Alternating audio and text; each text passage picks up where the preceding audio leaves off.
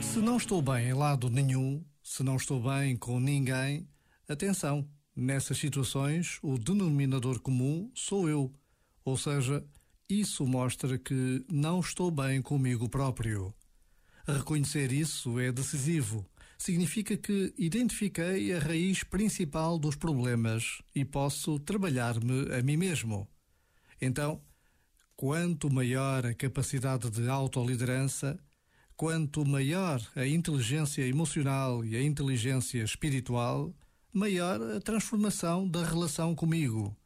E quanto melhor a relação comigo, melhor a relação com os desafios. Já agora, vale a pena pensar nisto.